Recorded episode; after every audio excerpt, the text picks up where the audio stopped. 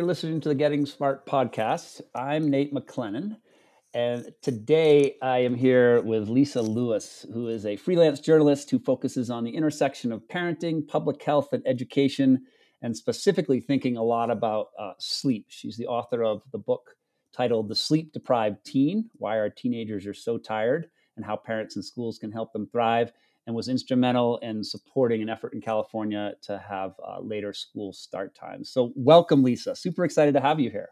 Thank you. Thank you so much for having me.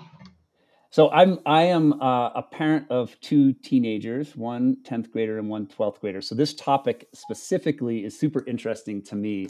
Um, I'm really interested in how how the, the biology of sleep in adolescence and how technology has impacted it in learning sciences and equity and you happen to be writing about all those things. So uh, I'm really excited for our conversation today, and I'd love to start us off with what what inspired you to to write about this topic as a journalist. What was the the early inspiration for this? Yes, well, I am a journalist. I'm also a parent. And so there have been plenty of times where those two roles have overlapped. And this is a perfect example.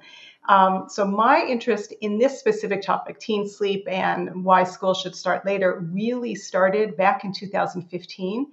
That was when my oldest, my son, was just entering high school. So, that was the beginning of his freshman year. And at that point, our school started at 7:30 in the morning, which felt very early. I'm not a morning person, and it was really obvious he really wasn't either because I was the one driving him to school every day, and I could see how hard it was for him to get up and get out the door and get to school every day, and how tired he was at the end of the day.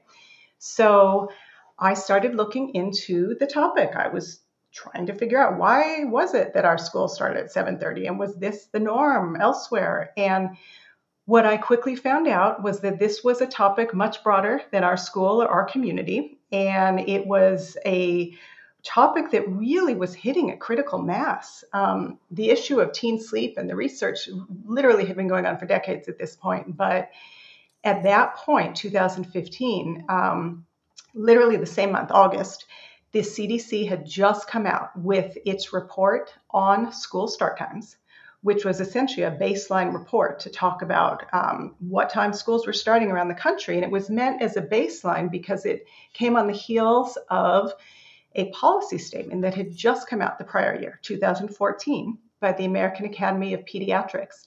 And they had made their official recommendation that middle and high schools should start no earlier than 8:30 in the morning because of the implications of school start times on teen sleep and the huge health and well-being ramifications when teens are sleep deprived.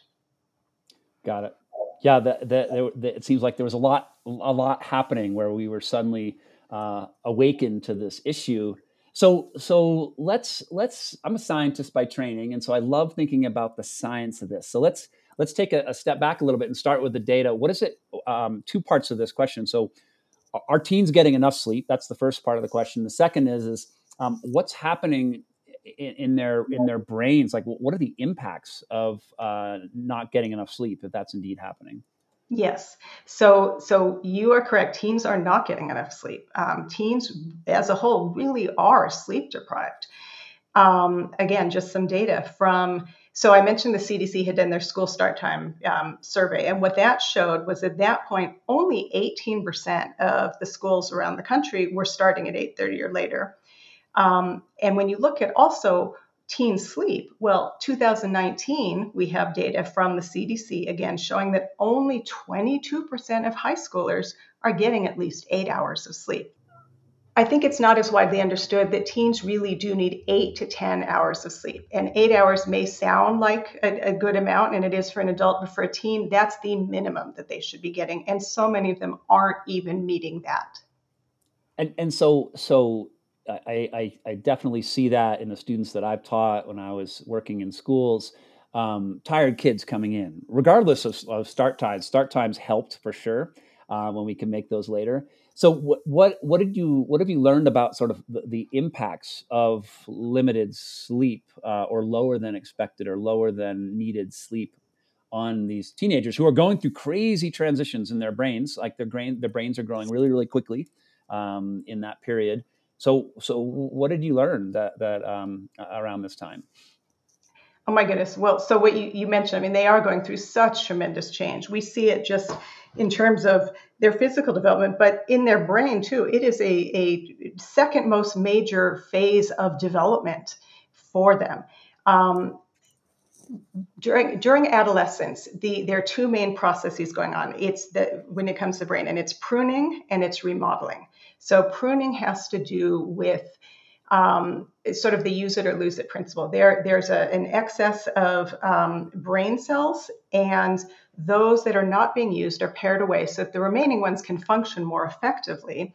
The second process, remodeling, has to do with connectivity between those neurons. So, um, the, and that doesn't happen in all parts of the brain at the same time. So it actually sort of works its way from the back to the front, which was sort of fascinating when I was reading up on this research. Um, but what that means is that uh, the, the, part of the brain that is responsible for emotions and sensation seeking, the limbic system, is the part that revs up first. But the prefrontal cortex, which is the executive function and um, you know the reasoning piece and judgment, that is not um, coming online at the same time. So those two aren't essentially that would be the braking system, and that's not coming online at the same time. Um, so, so you do have this fundamental mismatch. But then when you layer in sleep deprivation, well, that just ups the ante even further because when we're sleep deprived, for all of us, you know, we we uh, have stronger emotions. Um, it makes it harder just to to cope with the stressors we face on a daily basis. Um, but for teens, that that is even um, more intense because it, it heightens impulsive behavior, for example, which is already something that they are, are more prone to given the, the, the sequence of, of the brain development that I was just describing. And so, so I think what I'm hearing you saying is that we we know from research that sort of the limbic system, the, the emotional development is, is is running the show as those as those uh, adolescents' brains are developing. Prefrontal comes second, so logic, reasoning. When they are sleep deprived, uh, we're seeing heightened emphasis on that emotional part. Does how does that connect with sort of mental health and well-being? So it's one thing to be re- more reactive and more emotional. It's another thing to be really struggling with mental health. Are there? Are, yeah. Did you see any connections between sleep deprivation and onset of mental health challenges or things like that that we know a lot of teenagers are experiencing? Um, yeah, yeah, absolutely. There, there is absolutely a link. And and just to the first part, that um, sleep deprivation actually does play a role in risky behaviors. So we know that the less sleep teens get, the more their risky behavior goes up. Um, and impulsive behavior goes up as well. And unfortunately, those do have implications when it comes to things like suicidality.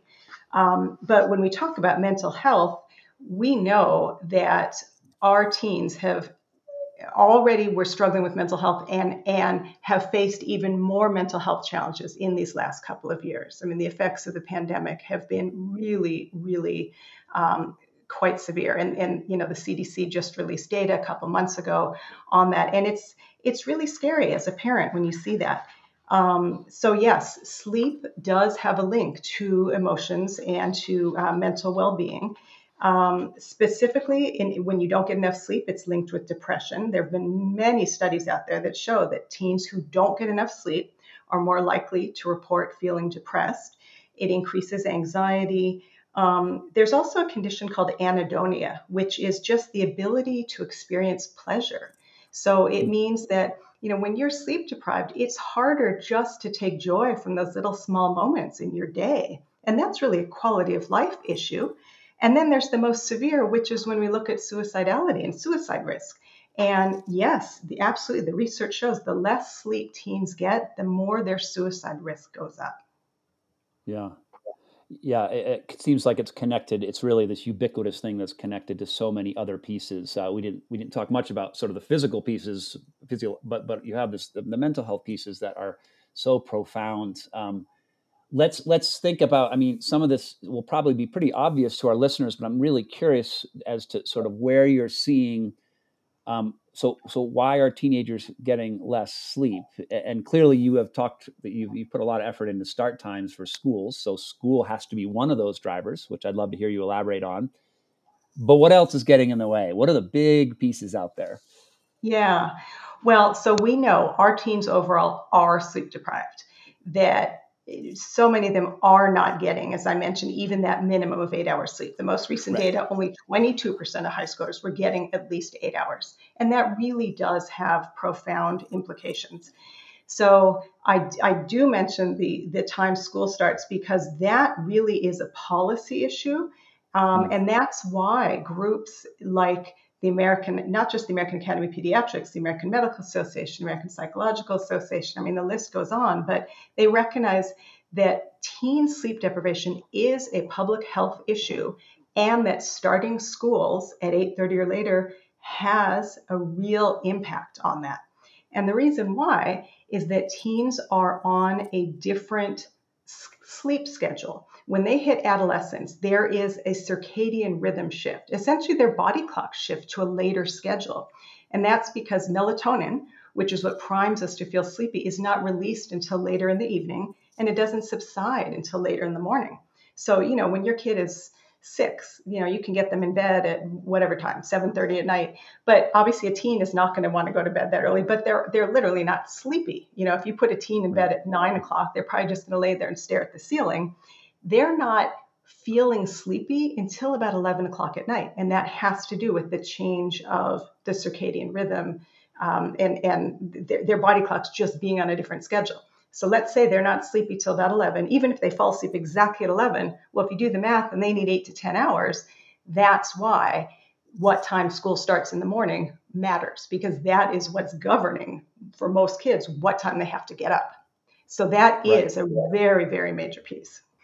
So, so that's that. That if we can extend that time in the morning to adapt to the sort of circadian rhythms of, of uh, typical teenagers, that's going to be uh, so that's that's one piece that's getting in the way. Start times for schools. Um, clearly, the elephant that's definitely not in the closet is technology. So so yes. um, w- tell me what you. I mean, uh, it feels like there's there's uh, we've learned a lot about technology. Sometimes I think that we're experimenting with this generation of both adults, us, and uh, young people with exposing them to massive amounts of technology without really understanding of the implications. Um, yeah. All sorts of great things. But uh, what did you learn about technology use and the impact of that on um, sleep? Yeah, technology, absolutely. I mean, there are many factors that can play into how late we, and specifically our teens, are going to bed. Um, again, for them to get the eight to 10 hours, and I, and I know I've already mentioned, but the, the start times, there's one last piece I didn't mention, which is that mm. when they wake too early, it's actually cutting into their REM sleep because that's mm. backloaded. So more of it happens in the second half of the night. So that's actually pretty significant. So again, just recognizing how much that morning sleep is important. But to your point, going back to, okay, so what about at night? Um, what can you do to help them get to bed at a reasonable hour? Um, there are many different pieces that I think that we as parents can address in our homes. One of them absolutely is tech use. So it was really interesting to me when I started delving into the research and talking to some of the experts on this.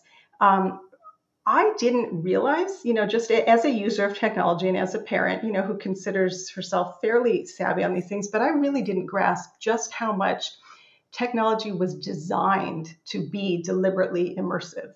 So the reason why um, you know it is so hard sometimes for us to extricate ourselves and for our teens to extricate themselves from media use or tech use is because it's designed to be that way. So you look at things like social media, you know, things like likes, you know, where where they, they get to see who, who who has you know hit that little button to like it. That that plays into their um, their need for rewards and reinforcement. Um, there's also things like even if you're streaming a television show and one episode ends and you know you'll see a little countdown and five seconds later boom it just automatically loads the next one for you. So all of these have been designed to keep us you know engaged as long as possible. So so just to recognize that piece.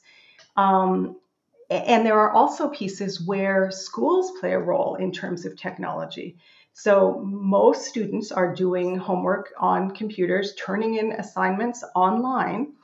And it, what I found was, I think it's the default is 11:59 for the turn-in time because I had asked that, like, well, why is that? I don't think people automatically choose that. Well, that is the default, I, I believe. And of course, human nature being what it is, if you know you have until 11:59 to turn in an assignment, that really does kind of tacitly encourage you to work on it later in the evening. Whereas if it had to be turned in earlier, you know, you'd have to hit the deadline. You're probably by necessity going to start on it and turn it in earlier. I had never thought about that. You're right. By default, most learning management systems on the teacher side will say, when you say it's due on this date, it's due on 11:59 at 11:59 on this date. And no, no teacher really thinks about that part because it's like a smaller setting. Um, but that's an interesting lever to pull. We have schools and doing work on computers. We have the technology itself. We know the state, the, the late start times. Um, how how have you turned that into a set of sort of recommendations? I mean, is there what are the key levers we can pull uh, in this in this effort? So I spent a lot of time trying to track down this information because as a parent, you know, I realized there really wasn't information readily available in a book form. And this is sort of, you know, me as a parent and as a writer, I ended up basically writing the book I wish that I had had when my kid, my oldest, was starting high school.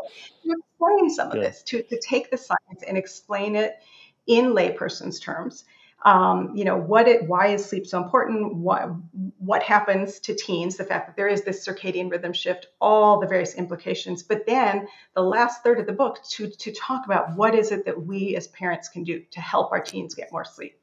So I, I do as you would expect i do have a large section talking about school start times because that is something i was very very involved in here in california. I started in my local community and it snowballed from there because I wrote an article that ran in the LA Times, uh, an op ed on why schools should start later in the day. One of our state senators read that.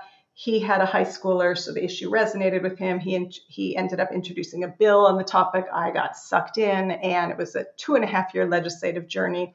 That law goes into effect July 1st. It is the first, we are the first state in the nation, California, to enact um, a law requiring later start times. So for California specifically, it's 8:30 or later. Which I applaud. Like incredible, incredible that that can happen, and I love seeing that uh, um, a small group of people or a single person can start something that's really small and then make a difference, right? So just as, as a message to our audience is we always we talk about change making a lot and purposeful learning, and um, this is about change making. What you're talking about there. So let's pivot a little bit to that work in California. Uh, uh, it is not easy to get laws passed. I know that. Um, and uh, what were the big barriers? Were there people having counter arguments against this, or was this an easy process that just happened to take a couple years to happen? I, am just curious about the experience. Uh, um, it was a two and a half year journey. So it, was an incredible learning experience for me because you know I'm a parent, I'm a journalist. I had not been involved certainly to this level before. Um, the the objections are were really the same ones that have gotten raised in communities around the country that have talked about starting their, their talked about changing their start times. And I should mention hundreds of, of districts around the country have already done this. This is not something that you know, is brand new, but it's been done on a patchwork basis up until now. Right. So I would right. say the three major objections that tend to come up, just broadly speaking, are um, change itself, because the idea of change is daunting sometimes, and particularly when you look at schools, which are in many cases what our schedules revolve around. You know, as parents, we do plan around school schedules. Um, so there's there's that piece. There's transportation often that comes up, and there's sports. Uh-huh. However, all three of those have been successfully addressed in every single community that has changed its start times so far, which ranges from districts as small as one high school to cities like Seattle. So the other piece too, which as a parent, I'm sure you're familiar with, school start times do not mirror our schedules they were never designed to. So they are not, you know, necessarily um, work friendly. They are not necessarily family friendly. When your kid is off all summer, when your kid is off on winter break, when your kid is off for teacher prep days, you know, that's not something that a, a working adult typically has a schedule that, that that mirrors that.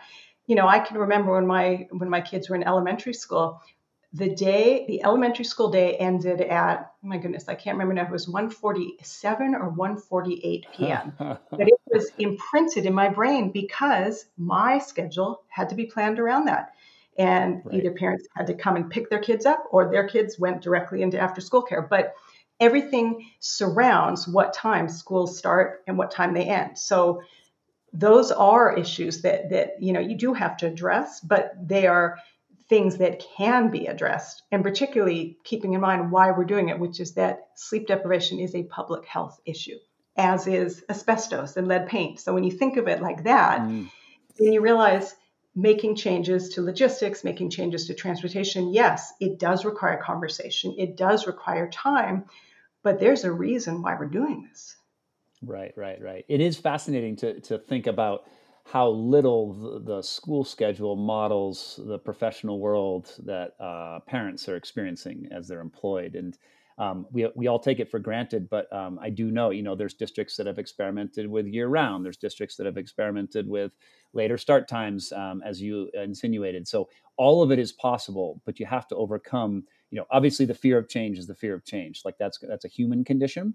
Um, transportation in sports is interesting. I've seen some schools who do later start times for uh, teenagers, but then they start running practices in the morning, and so so you, you you have this this counter effect, which is not effective either. So I don't know if you ran into that at all. Yeah, well, that would not be a best practice. In fact, one of the school districts, I, I spoke with the superintendent in a small school district in Maine, and when they implemented later start times, they actually put rules in place. So they barred before school practices and they set a mm. cap on how late practices could go in the evenings, which right. again makes sense when you think about it. Our schools are not designed to be training athletes for you know professional career they are designed to be educating students and preparing them for you know the workforce and to be you know productive members of society it matters that they get enough sleep so they can be showing up to school because you know when they're sleep deprived they the effect on attendance is something that has been measured. That goes up when school start times change tardies go down graduation rates go up and kids are actually awake in the classroom and able to learn. And that's really the whole point of them being there not to to to you know score better in in the game as someone who who had a, a high school athlete. I mean, my son did play sports, but I think it's also just let's let's keep it in in perspective. What is the whole point of them being in school? yeah, no, for sure. Both both of my uh, children are athletes as well, and uh, it, it is a learning experience that's part of the bigger whole, but it shouldn't dominate the learning experience, which um, it does occasionally in schools around the country. So. Um, let, let's uh, pivot a little bit. You wrote in your book a little bit about uh, different identities and sleep and some differences there. Um, and I'm, I'm really curious um, uh, A, what you found, uh, how did you go about thinking about this, um, and what implications does it have for us as we think about sleep, for us collectively as educators, parents, et cetera, those that are helping support children, yeah. children growing up? Well, I literally have an entire chapter I ended up calling Not All Teens Sleep the Same, which, mm. you know, mm. makes sense. Teens are not one monolithic group. And um, what I ended up doing was talking to various experts on some of these different areas, really just because I think it's important for us to understand some of these differences. These aren't necessarily things we can change, but just to be aware there are additional factors above and beyond everything we've already talked about that can affect teen sleep. So, one of them is sex and gender. When you look at uh, biological females, um, in general, and I'm just, so I'm going to use the term girls, but really what I'm referring to is biological females because this does have to do with biology. So, in general, at puberty, the risk of insomnia starts to rise for girls. Um, and in general, they take longer to fall asleep than boys. The other p- key piece, which any biological female is going to recognize, that sleep can be affected by monthly menstrual pain. So that's something to be aware of. You know, that's something that happens on a approximately monthly basis. And yes, it absolutely does affect sleep. If you are um, somebody who experiences premenstrual syndrome, if you have period pain, and that's something that is actually really common. So, up to 93% of teen girls say that they get cramps, ranging from mild to severe. I've spoken with women who were able to tell me about what it was like when they were, you know, in school and they remember just being curled up and they couldn't go to school because of the pain. So, you know, this is actually a real thing. And about half of US girls get their period by age 12. So just to, to give you a sense of the scope. Yeah. So, so that's one piece. Again, we can't change biology, but just to be aware this is an issue. Um, so you know that's yet another layer of things that are impacting sleep. So if we can try and, and impact the areas we can it helps our teens. Um, sexual and gender minority teens in general sleep worse. And this is a, a really big deal. There it was actually kind of surprising. The oldest members of generation z are now adults which is kind of amazing to think about so this mm-hmm. so there was a poll by Gallup, and it was adults, and what they showed was more than 20% of the Gen Z respondents say that they identify as LGBTQ. So that is the highest for all the groups. Um, but why that matters is because, in general, sexual and gender minority teens and adults do sleep worse. And often that's because of discrimination. That's also something when you look at um, race and ethnic identity, teens of color disproportionately likely to sleep poorly. So, and again, a lot of that is rooted in discrimination, and that's everything from microaggressions on up. And there's the cumulative impact of that. There's also what they call the epigenetic factors, which is sort of that that legacy, um, the longer term consequences that can be passed down through the generations. And then there's also socioeconomic status, the impact of poverty in neighborhoods. If you're living in noisy conditions or crowded conditions, or you don't feel safe, or you're going to bed hungry, all of that impacts your ability to get a good night's sleep. So, so these are bigger issues that, that unfortunately right. we can't readily solve. But just being aware of them, I think, is super important because these are above and beyond the stresses our teams are already facing. And so we may not be able to impact that. But again, we can take tangible st- steps to help them with the pieces we can help with having to do with their sleep. Right. And, and it, it, we think a lot about um, that every young person in a school or every, every learner in a school is known well. Right. And when a, when a young person in a school is known well, it's not only hey how can we help them encourage to get how we, how do we help them get more sleep and encourage them to do that with that with the purview that we have not being parents but being educators but also recognizing that each one of those individuals is a separate identity and is uh, has different stressors uh, different benefits whatever the case may be and when we recognize those pieces we then can help support them more, even though there's a societal piece here. But every kid feels like they belong. That might help them sleep better, right? Like you're making that interesting connection between belonging and uh, making sure that that we we don't have uh, racism and discrimination and bullying, all those kind of things in schools that cause young people to not sleep as well, especially when um, they have a, a, more marginalized identity. So so I really appreciate you making that that connection and and really emphasizing to our listeners that to re- remind ourselves over and over again that every individual is unique and, and some have challenges that are way um, uh, more challenging than others, uh, but all need more sleep in the long run. Yes, all teens as a whole are sleep deprived, but many teens are in one or more of these categories. Yeah. So exactly. recognizing that that they have these additional stressors. And then those stressors uh, which are eroding their sleep, well that's also eroding their emotional resiliency in turn to be able to deal with those stressors. Right, right, right, right. All right, we've covered a lot of ground. It's been a fast 30 minutes, uh, Lisa. So appreciate you you uh, sharing all that you've shared today. Um, uh, two last questions for you before I wrap it up. Um, number one, uh, organization or person that you like to amplify uh, who's inspired you or in this work um, that that uh, others may want to look up, and then um, what is your final takeaway message for our listeners? Uh, so answer those two questions. Yes. So uh, you heard me mention it before, but I really would like to give a shout out to Start School Later. It's a mm. national nonprofit, as the name implies. It's all about advocacy for healthy school start times. It's um, it's a group I reached out to. I started my own local chapter back in 2015 when I first got involved in this issue, and it's a tremendous uh, repository of knowledge and a tremendous resource because these changes of starting schools later eh, have been made across the country and so all these issues like you'd mentioned dealing with sports and you know the issue of change and transportation these have all been addressed and there are um, examples of how they've been successfully addressed. So i think that's pretty key is that nobody has to go and reinvent the wheel.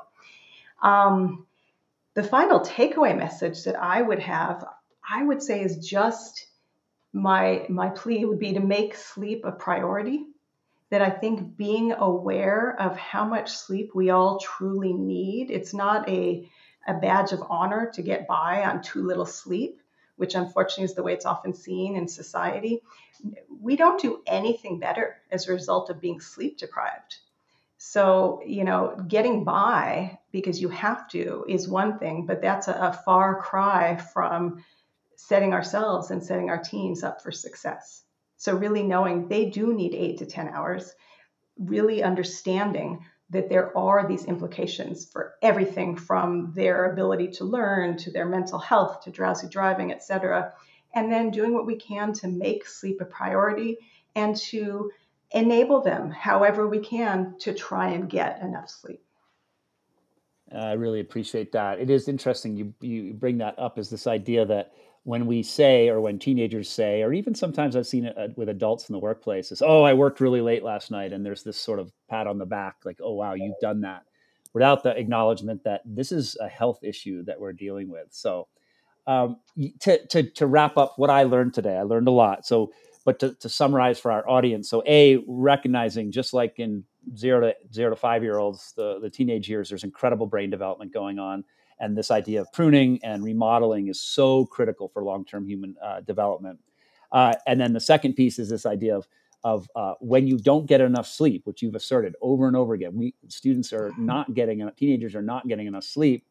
That uh, we they, they, are challenged with all sorts of things from emotional heightened emotions and depression and mental health, physiological health, etc. So this is a real health challenge, and you are really um, asserting that we need to elevate that, and I appreciate that and then that, that, there are some things that can be done and you're a great example of, of something can be done. You you managed to help pull it off at the state level but there are examples all over the country of policy issues with later state later start times. Um, what can we think about technology being aware of the addictive nature of it? How do we limit teens use in their bedrooms at night so they can actually sleep? Um, and then uh, i really was interested in this idea of schools and what can schools manage on their own learning management systems to help with the sleep issues. So they're not doing homework up till 11:59 at night.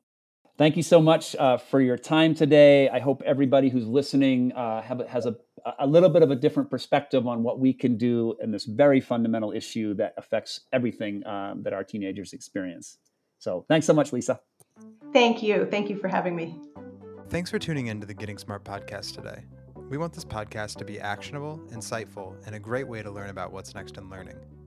In order to stay on the cutting edge, we need people in the field to tell us what they're hearing, what they're wanting, and what they're needing to learn more about.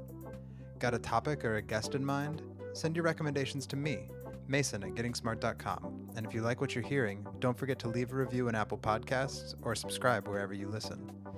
Feel free to share the podcast on social media using the hashtag GSPodcasts. Thanks so much.